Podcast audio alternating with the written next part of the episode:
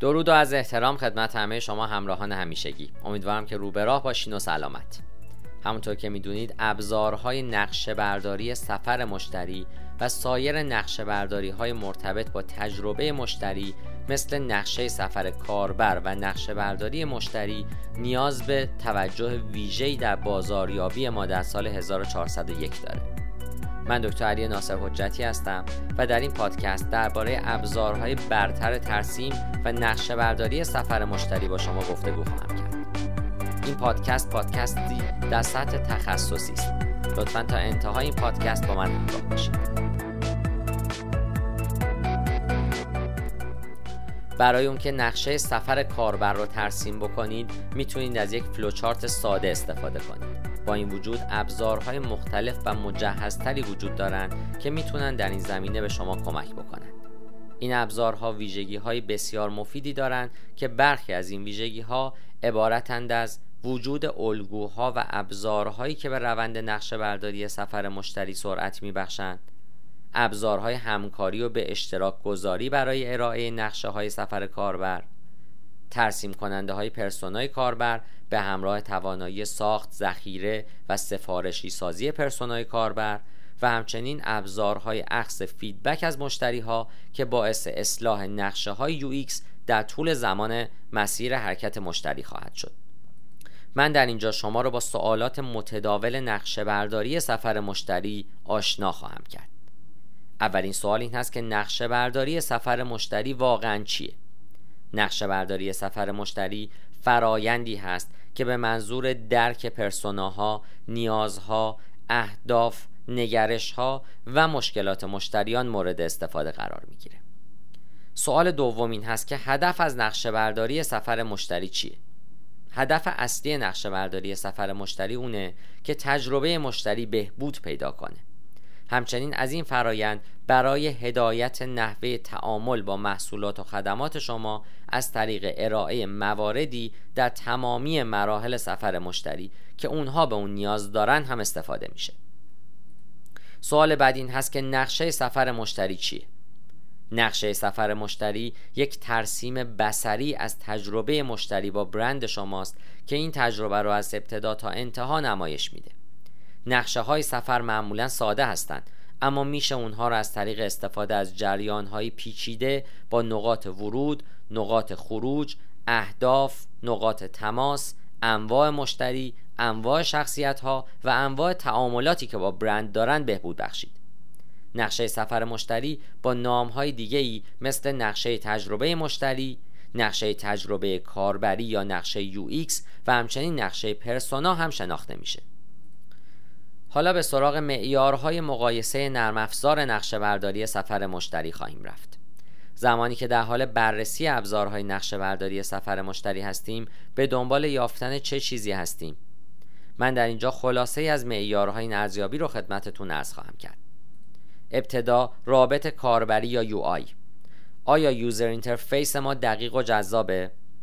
آیا نقشه های سفر برای سایر همکارا هم update میشه؟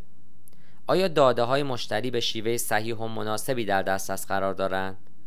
آیا رابط هایی وجود دارند که باعث میشه تا کاربرا بتونن به سرعت و به دقت نسبت به شخصیت ها و نقشه ها آگاه بشن؟ مورد بعدی قابلیت استفاده است. آیا یادگیری و تسلط بر اون آسونه؟ آیا شرکتش پشتیبانی فنی پشتیبانی مشتری ها و آموزش رو به خوبی ارائه میده؟ آیا این ابزار به منظور تسریع فرایند نقشه برداری الگوهای از پیش تعیین شده رو ارائه میده؟ سپس به سراغ یکپارچه سازی و ادغام میریم. آیا اتصال این ابزار با ابزارهای دیگه مقدوره؟ آیا ادغام های از پیش موجودی در اون ارائه شده؟ API های مناسب در اون setup شده؟ نقشه برداری از سفر مشتری به بازخوردهای مشتری ها هم اختصاص داره. این ابزار می‌تونه به پلتفرم های محبوب دیگه وصل بشه. به عنوان مثال به Google Suite و Slack متصل میشه یا نه. همچنین ارزش مالی هم باید بررسی بشه. قیمت اون چقدر با کیفیت و ویژگی هایی که ارائه میده همخونه؟ آیا قیمت گذاری شفافه؟ آیا طرحهای قیمت گذاریش نمودارهای متعددی از سفر مشتری ها رو شامل میشه؟ حالا که به جواب این سوالا رسیدیم باید به فهرست ویژگی های نقشه برداری سفر مشتری بپردازیم. من در اینجا 6 ویژگی مهم برای نقشه برداری از سفر مشتری برای شما فراهم کردم. الگوهای مسیر پرورش لید نقاط عمده و فرعی تماس مشتری نقاط خارج و داخل صحنه نقش توسعه پایگاه مشتریان جدید الگوهایی برای شکل مسیر کاربر و در انتها احساسات و انگیزه های اونها. در اینجا به ده ابزار برتر نقشه برداری سفر مشتری می‌پردازیم. ابزار اول وایت بورد مناسب سازمان هایی با فناوری پایین که از SaaS استفاده نمی کنند مزایاش کم هزینه بودن نصب آسون و نحوه استفاده آسونه. معایبش اینه که باید نمودارها رو به صورت دستی و در جای دیگه ذخیره کنید. همچنین داده ها صرفا به صورت موقت ذخیره میشن. ابزار دوم Microsoft PowerPoint. بهترین ابزار برای انطباق آسون. مزایاش این هست که قالب ها و الگوهای قابل تنظیم داره استفاده آسونی داره قابلیت کار کردن آفلاین رو هم داره و از انیمیشن ها پشتیبانی می‌کنه. اما معایبش این هست که تبدیل نوع فایل دشواره و فاقد همکاری فوری یعنی real time ه.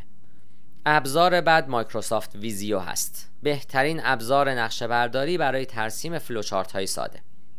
مزایاش این است که عناصر تعاملی مثل پیوندها و اقدامات رو داره مناسب ترسیم نمودارهای UML هست قابلیت اتصال به طیف وسیعی از منابع داده رو داره و همچنین قابلیت درگ دراپ در اون قرار داده شده. اما معایبش اینه که حرکت عناصر می‌تونه دشوار باشه و از مک OS X پشتیبانی نمی‌کنه. ابزار بعد این دیزاین هست. بهترین ابزار برای طراحی گرافیکی پیچیده. مزایاش اینه که فوق العاده انعطاف پذیر و قابل تنظیمه. داشتن بسیاری از الگوها و قالب‌های حرفه‌ای در اون مقدوره. وجود گزینه های متعدد و منعطف و همچنین قابلیت export کردن در اون وجود داره و همچنین نتایج گرافیکی فوق العاده ای میده. و جزو معایبش هم می‌تونیم به این اشاره بکنیم که یادگیری منحنی های اون دشواره و همچنین فاقد همکاری های فوری به صورت real time ه من در این پادکست تلاش کردم تا به صورت مختصر و اولیه شما رو با ابزارهای ترسیم و نقشه برداری سفر مشتری آشنا بکنم. می‌تونید اطلاعات بسیار بیشتری از ماجرای یو در وبسایت من پیدا بکنید و سایر پادکست ها و مقالات در این زمینه رو مطالعه بفرمایید. چنانچه در این زمینه و در شیوه های عملیاتی تدوین نقشه برداری سفر مشتری نیازمند مشاوره هایی هستید. می‌تونید از طریق وبسایت یا تلفن همراه من به شماره 912 268 سی با من در ارتباط باشید. پاینده باشید و برقرار.